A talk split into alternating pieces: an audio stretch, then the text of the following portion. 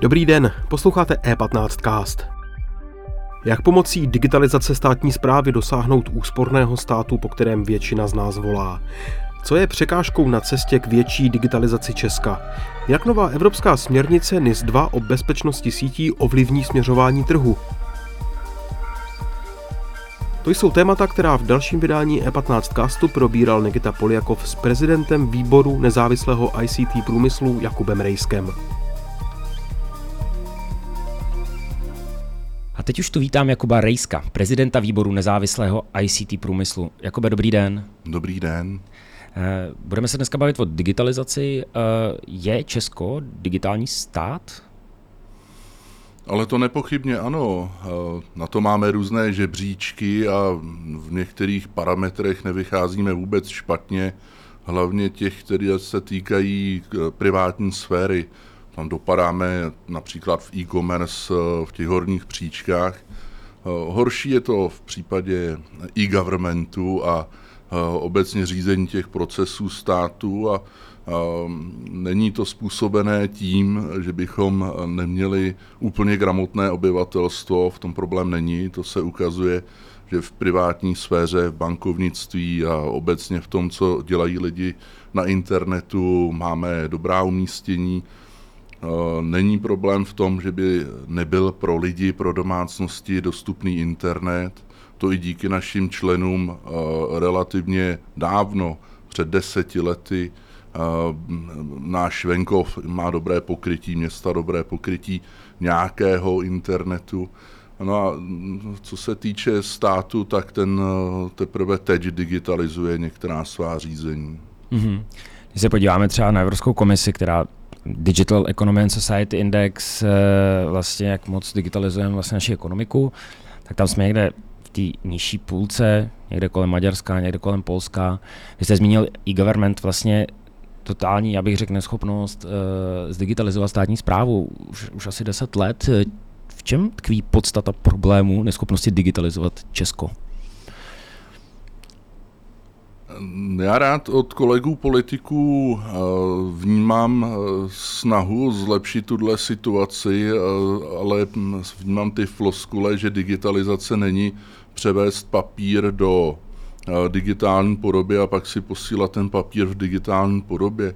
A my potřebujeme procesy automatizovat a přijmout, že pro velkou část agent státu není potřeba vůbec mít úředníky a nechat uh, digitálně komunikovat občany.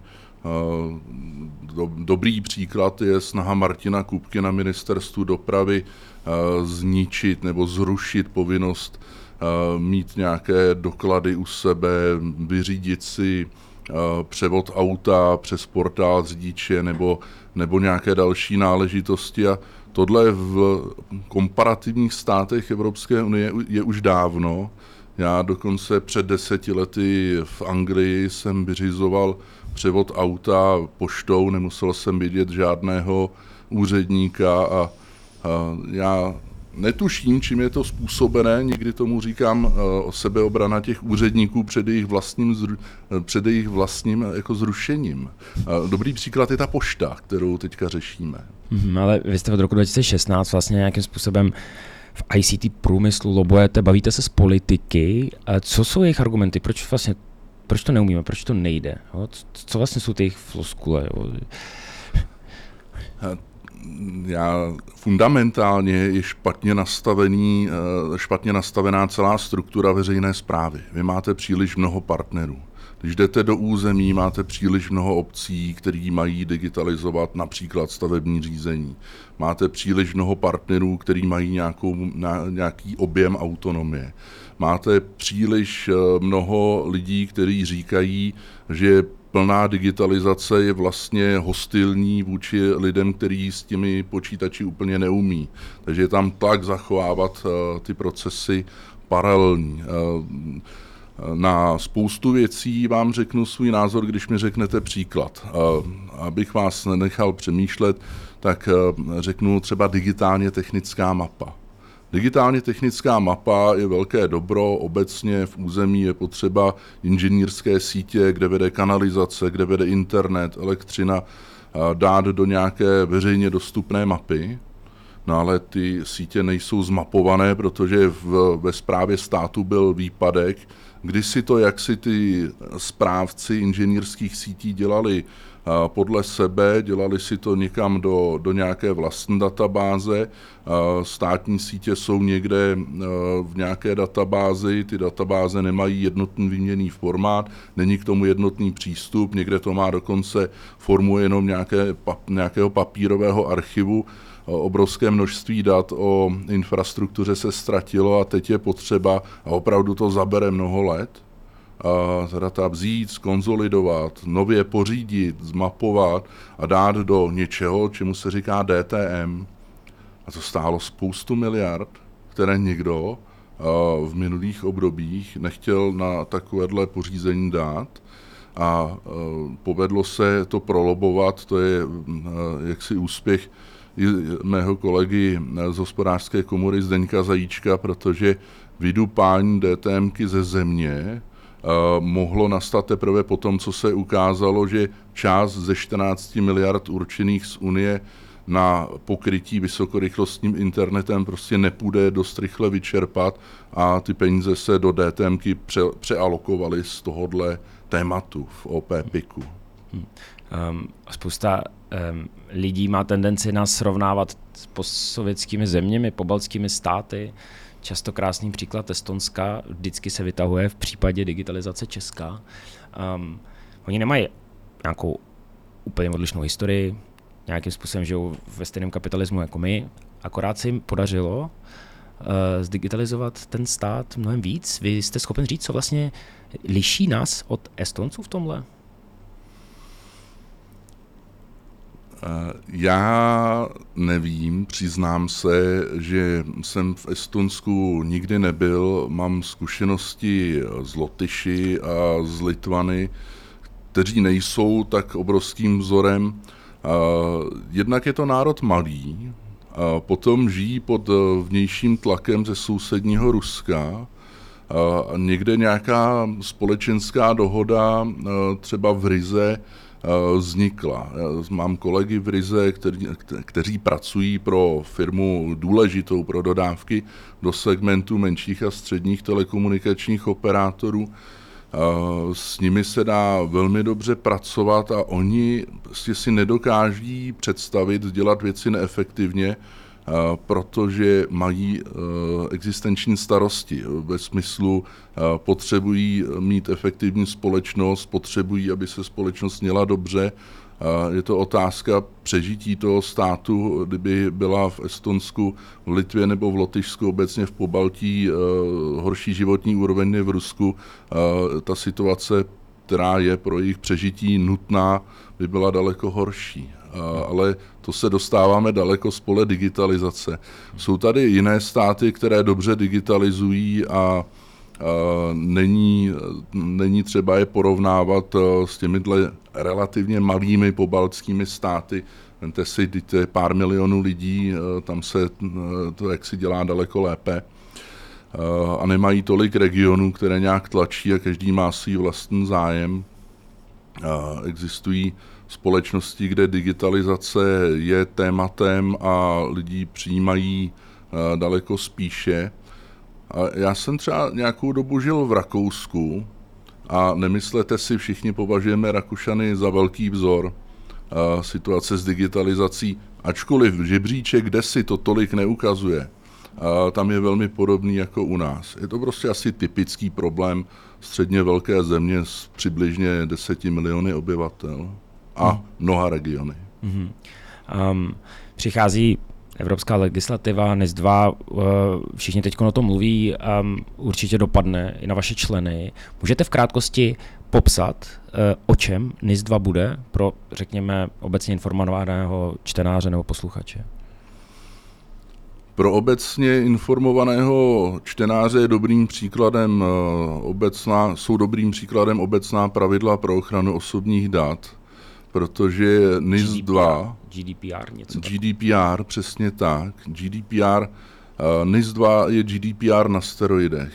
Já myslím, že každý chápe, proč je důležité chránit osobní údaje, tak podobně by každý mohl chápat, proč je důležité chránit infrastrukturu, která je pro dobré bytí občanů této země důležitá, protože ICT systémy máme u vodovodů, ICT systémy máme v elektrifikaci, samozřejmě telekomunikace a další služby, které jsou, a to je realita, pod stále větším tlakem různých buď komerčních, státních, nestátních vlastně zločinců.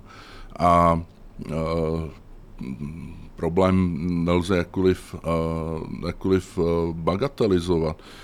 Takže ano, NIS 2 je správně, NIS 1 platí, žijeme v Evropě, takže se pohybujeme na jednotném trhu. NIS 2 nám přináší pravidla, která říkají, že se máme v ICT infrastruktuře chovat obezřetněji a dává nám konkrétní pravidla. Hmm. Zároveň tady vyvstávají nějaké pochybnosti a otazníky, protože samozřejmě operátoři nejsou jenom T-Mobile a Cetin, tady se bavíme o jako stovkách, tisících malých operátorů, na který NIS 2 dopadne. A dopadne na ně zároveň břemeno, které s NIS 2 eh, souvisí a vlastně nějaká větší regulace a kontrola eh, těch malých operátorů. Eh, je to nějaká byrokratická přítěž pro ně, nebo máte pocit, že to je správný postup, že by i ty malí operátoři regionální, vesnický, kteří mají třeba 3-5 zaměstnanců, měli postupovat podle litery toho zákona, tedy eh, administrovat, teď eh, víc, víc prostě eh, nějakým způsobem eh, si to hlídat, jo, to potom asi potom role Nukibu v tomhle nějaká nová. Jak vy vnímáte vlastně postavení malých operátorů vůči NISu? Řekněme si, co jsou to ty malí regionální operátoři, protože když se řekne malý, tak někomu připadá, že jsou to že jsou to několika mužné týmy, které si tam dělají nějakou svoji službu na wi a nejsou důležití pro, pro rozvoj ICT infrastruktury toho stá, tohoto státu. Když mluvíme o menších operátorech, tak mluvíme přibližně o 75 společnostech, které mají tak velkou infrastrukturu a zaměstnávají tolik lidí, že mají vždycky pro ty regiony naprosto klíčový význam.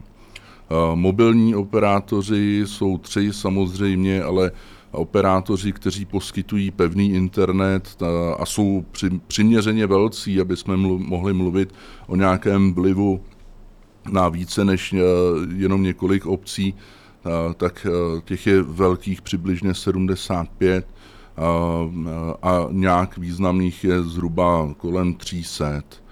To jsou firmy, které mají zaměstnance, schopnost investovat, nakupovat, ovlivňovat své prostředí.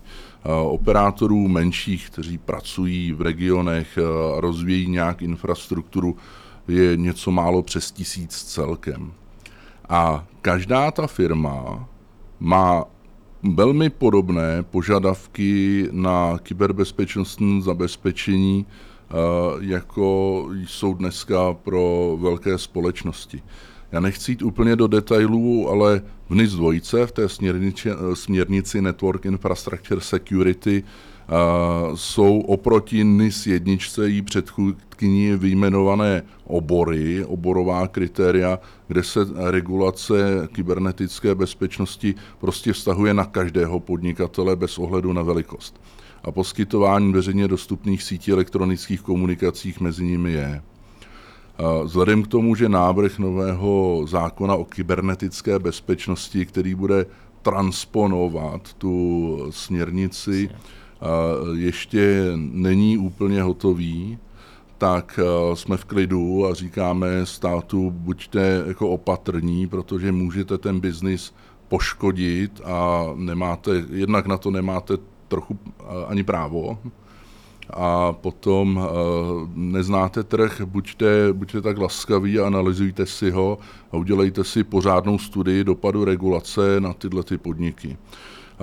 V návrhu nového zákona se RIA, to je ta, to je ta dopadová studie, objevila a ta nám říkala pouze, že regulace je fajn a proto má, máme všichni regulaci vítat, vítat. Já si nedělám legraci, to tam opravdu bylo. To znamená, ne- neexistuje žádná reálná dopadová studie? Neexistuje žádná reálná dopadová studie a Národní úřad pro kybernetickou bezpečnost, když jsme upozorňovali na to, že může být ta regulace přehnaná, si jaksi neustále nám vykládal, že Jedna část té regulace v novém zákoně o kybernetické bezpečnosti, která řeší národní bezpečnost, nikoli v kybernetickou bezpečnost, to je část, které se říká mechanismus, bude dopadat i na mnoho těchto velkých operátorů, kteří jsou regionálně významní. Oni nám to nevěřili, a dokonce jsme museli jaksi nutit je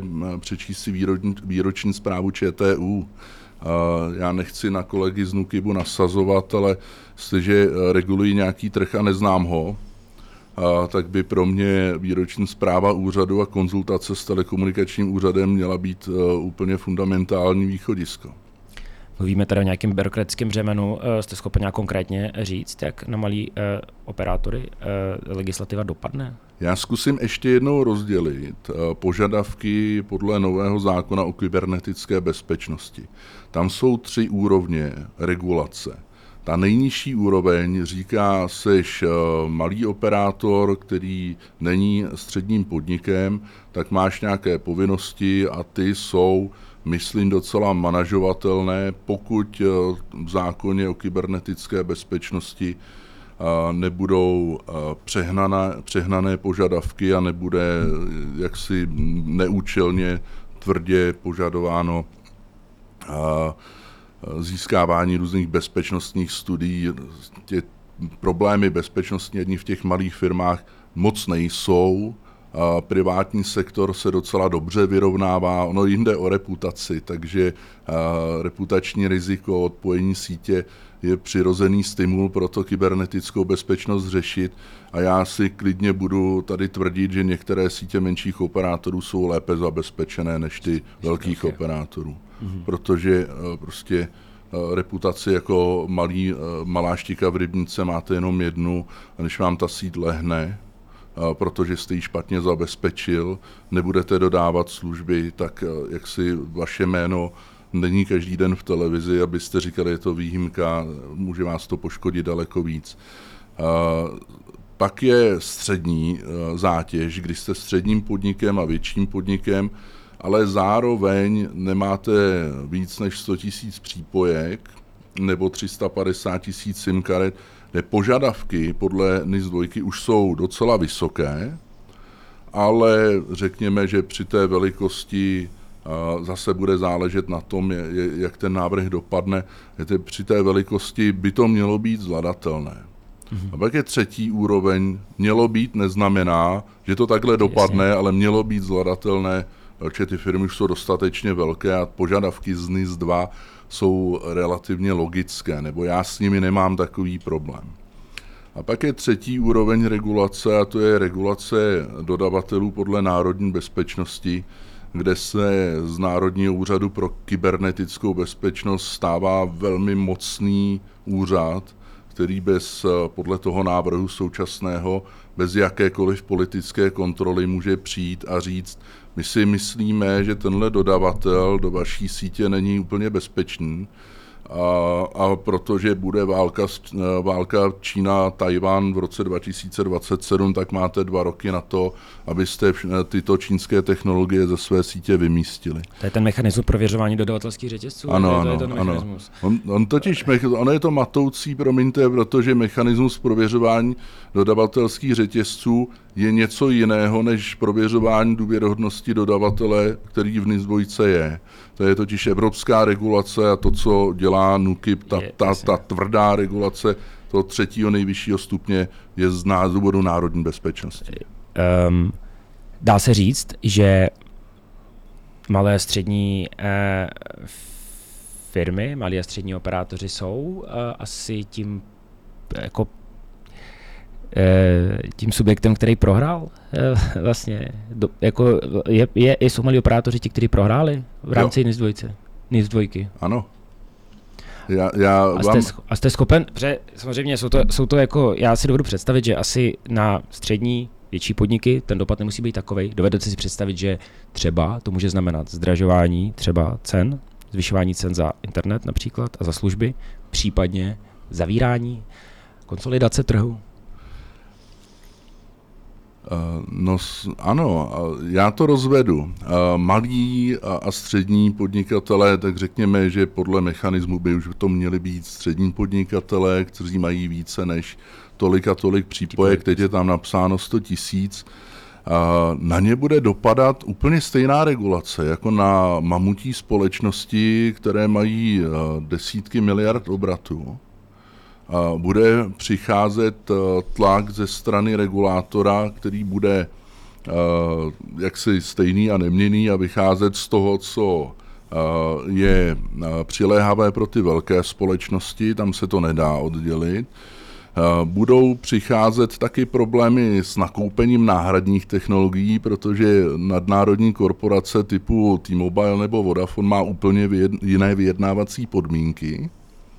A my známe z praxe, to je realita, kdy dodavatel vám prostě odmítne dodat, protože je plně saturovaný požadavky těch větších subjektů.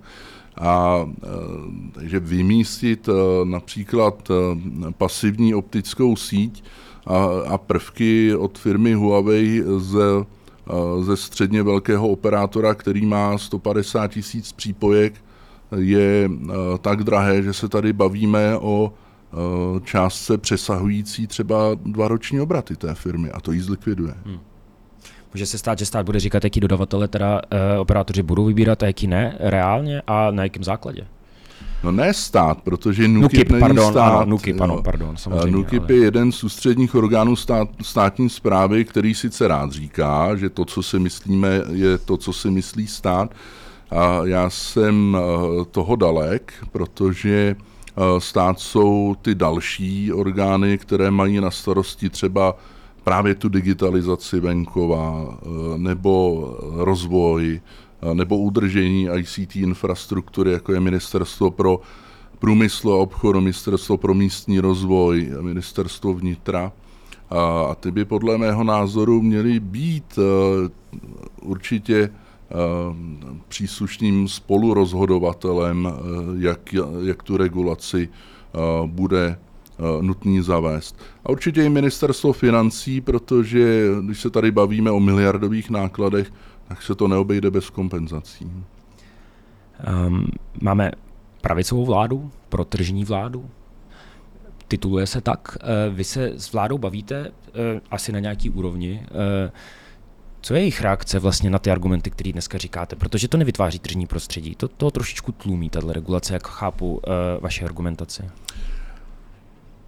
Eh, slovníkem dávno minulým tak existuje antagonistický vztah mezi dvěma zájmy. A jedno je uh, svoboda podnikání a nějaký rozvoj trhu, a druhý je bezpečnostní situace, mezinárodně bezpečnostní situace.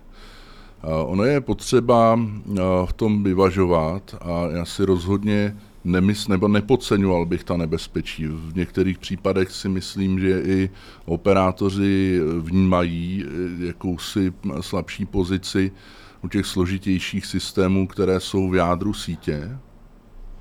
A myslím, že kdybychom jako teď řekli, pojďte, pojďte udělat nějaké nějaké memorandum nebo písknout a řekněme, že v jádru sítě nebudou čínští dodavatelé uh, už znovu obnovování a budete, uh, budeme si do jádra sítě dávat jenom technologie ze spojeneckých států, tak to už jsme jednak dávno udělali uh, a potom jsme ochotní to podepsat. Teď mluvím za ten náš segment, nemluvím za mobilní operátory, neboť k tomu nemám mandát. Ale vůbec bych se nedivil, kdyby řekli jasně A pak je ta, a navíc i tam je to téma kompenzací a případných náhrad není tak velké. To je nějaká část infrastruktury, kde opravdu probíhají ty řídící procesy a, a může vás někdo poškodit i třeba chybou. Po, máme politiku bezpečnosti, která se jmenuje Zero Trust Policy a řekněme, že tohle by bylo vylepšením té politiky, která už ale dávno probíhá. Zná, do jádra sítě se nedůvěři, nedůvěryhodní dodavatelé už nedávají. Ale eh, to roztažení křídel regulátora nad veškerou infrastrukturou, tou okrajovou, která se říká, které se říká třeba distribuční části sítě, už nevnímáme jako tolik potřebné a přiměřené. Veškerá rizika, která jsou uh, z plynoucí z toho, že nemůžeme úplně do, důvěřovat všem těm aspektům toho dodavatele, umíme ošetřit a rizika, která neumíme ošetřit, jsou u všech dodavatelů stejná. Um, Bez ohledu na to, odkud pochází. Já jsem to zmínil a zeptám se ještě jednou. A může to znamenat navýšení cen služeb? No, absolutně. Ono to nejenom bude znamenat navýšení cen služeb. A teď nemluvím o tom, eh, že navýší služby za mobilní eh, tarify, jakoby v uvozovkách zlí mobilní operátoři patřící nadnárodním korporacím oni asi dokážou absorbovat eh, ten náraz regulatorní. Já nechci úplně sahat kolegům eh, z jejich asociací do svědomí a myslím si, že není dobrá cesta říkat, eh, zdraží se nám služby, v to myslím nikoho nedojme. Omlouvám se kolegové, ale tak to prostě vnímám. Eh, nicméně, když jdete do toho segmentu těch českých společností, které v regionech zaměstnávají šikovné lidi, dávají jim technický trénink, učí je jak na ICT infrastrukturu. My tady máme takový malý Izrael tím, že jsou tady společnosti, které dávají dohromady vlastně desítky, desítky miliard obratů a dělají internet v regionech a nemenují se uh, Vodafone, T-Mobile a O2. Uh, to jsou my zaměstnáváme 6 tisíc lidí jako členové naší asociace. A tito podnikatelé budou obrovsky pod tlakem. Eh, nebo náklady na regulaci eh, jsou jedna, eh, obrat je 10 u takových malých podniků, kdežto u velkých společností jsou náklady na regulaci jedna a obrat je tisíc rozumíme si. Hmm. Nutně to povede k obrovskému tlaku, konzolidaci trhu a možná k přeformátování celého trhu. A tam je ta role Nukibu naprosto nespochybnitelná a jejich dopadová studie absolutně nedostatečná. Já se ještě u toho Nukibu chci zastavit, protože samozřejmě e, lidé z trhu říkají, že že to, jak je ten zákon napsaný, vnáší enormní nejistotu do sektoru vlastně dává Nukibu enormní pravomoc. A teď otázka, jestli je legitimizovaná, jestli vlastně Nukib má know-how tu pravomoc nějakým způsobem exekuovat a správně implementovat. Víte, instituce jako je NUKIP mají také svoji paměť a protože se blíží doba, kdy o životě a smrti e, našich členů bude tato instituce rozhodovat, tak já tak. rozhodně nemohu uh, jakkoliv kritizovat jejich odbornou zdatnost. A to si v této chvíli nemohu dovolit. Nicméně uh, navrhuju, aby se v tom draftu zákona objevil nějaký spolurozhodovatel, který bude mít možnost říct, toto už, toto už ne soudruzi. A kdo by to měl být? ministerstvo průmyslu, eh, institut s politickým vedením člena vlády, neboť eh, Národní úřad pro kybernetickou bezpečnost není politicky vedeným orgánem, kterému může být eh, do, dopad do ostatních částí, které nesleduje podstatě trochu lhostejný. Um, pojďme se podívat trošku do budoucnosti. Co vlastně teď ten trh čeká? Uh, NISE bude se schválí, pak se bude transponovat, implementovat do české legislativy. Bavíme se o nějakém roku, dvou letech. A co bude potom? Pište mi vlastně tu vaši vizi, budoucnost aspoň, jak vy vnímáte, co se teď bude dít na trhu. A ještě jednou zopakuju, že NIS 2 má tu, ten národní přílepek. Ano, ano. A, takže to, o čem se tady bavíme, je za, nový zákon o kybernetické bezpečnosti. bezpečnosti. Ano.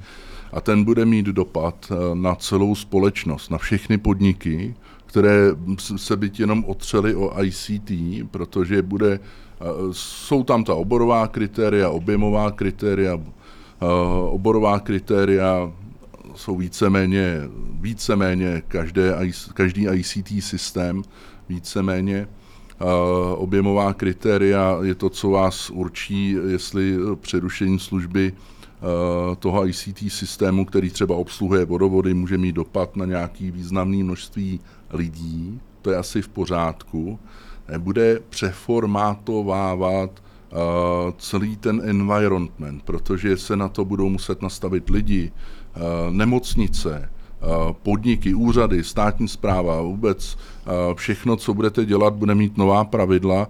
A tady se vrátím k tomu připodobnění k GDPR. Ten měl taky dopad do veškeré lidské činnosti.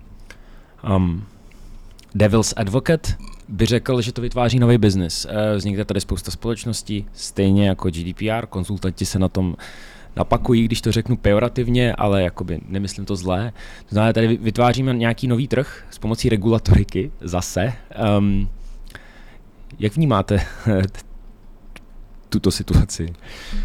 No tak já se živím jako konzultant, takže teď probíhá fáze u mých kolegů, kterou už dlouhodobě v jiných regulacích pojmenováváme fáze VV, vystraž a vyfakturuj.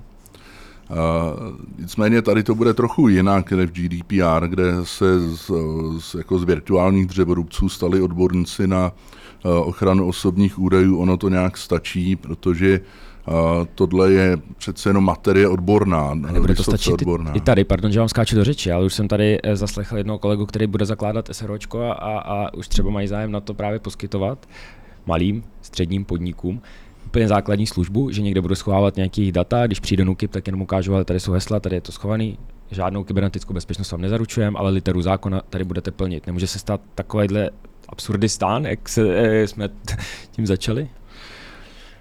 Tak on, eh, kolegové z Nukibu to taky sledují a říkají, že se tady objevily firmy, které nabízejí splnění compliance zákona, který ještě neexistuje. Ano. Eh, je to jako situace tradiční, já se jí směju eh, a varuju kolegy z oboru, kteří se chtějí sebe, sebe pasovat na odborníky na NIS 2 a na kybernetickou bezpečnost, že tam je velká odpovědnost. Ta odpovědnost jde přímo za statutáry těch firm a plnit eh, jenom pro forma, zná vytvořit nějakou papírovou složku a, a to, co se do toho papíru napíše, se nebude eh, realizovat, nebude možné. Je proto spoustu mechanismů, Eh, které vyplývají z logiky věci, z NIS dvojky a z toho, co Nukib říká, pod co já se, ačkoliv riskuji, že mě někdo obviní eh, z etatismu, hm, eh, je správně. Zná digitalizované, automatizované hlášení o kybernetických událostech, příprava té infrastruktury, školení lidí, kteří tam jsou, ověřování školení, penetrační testy. Z tohohle chlapík, který má elektroprůmyslovku a umí nainstalovat updaty na antivir, prostě nevyklouzne se ctí.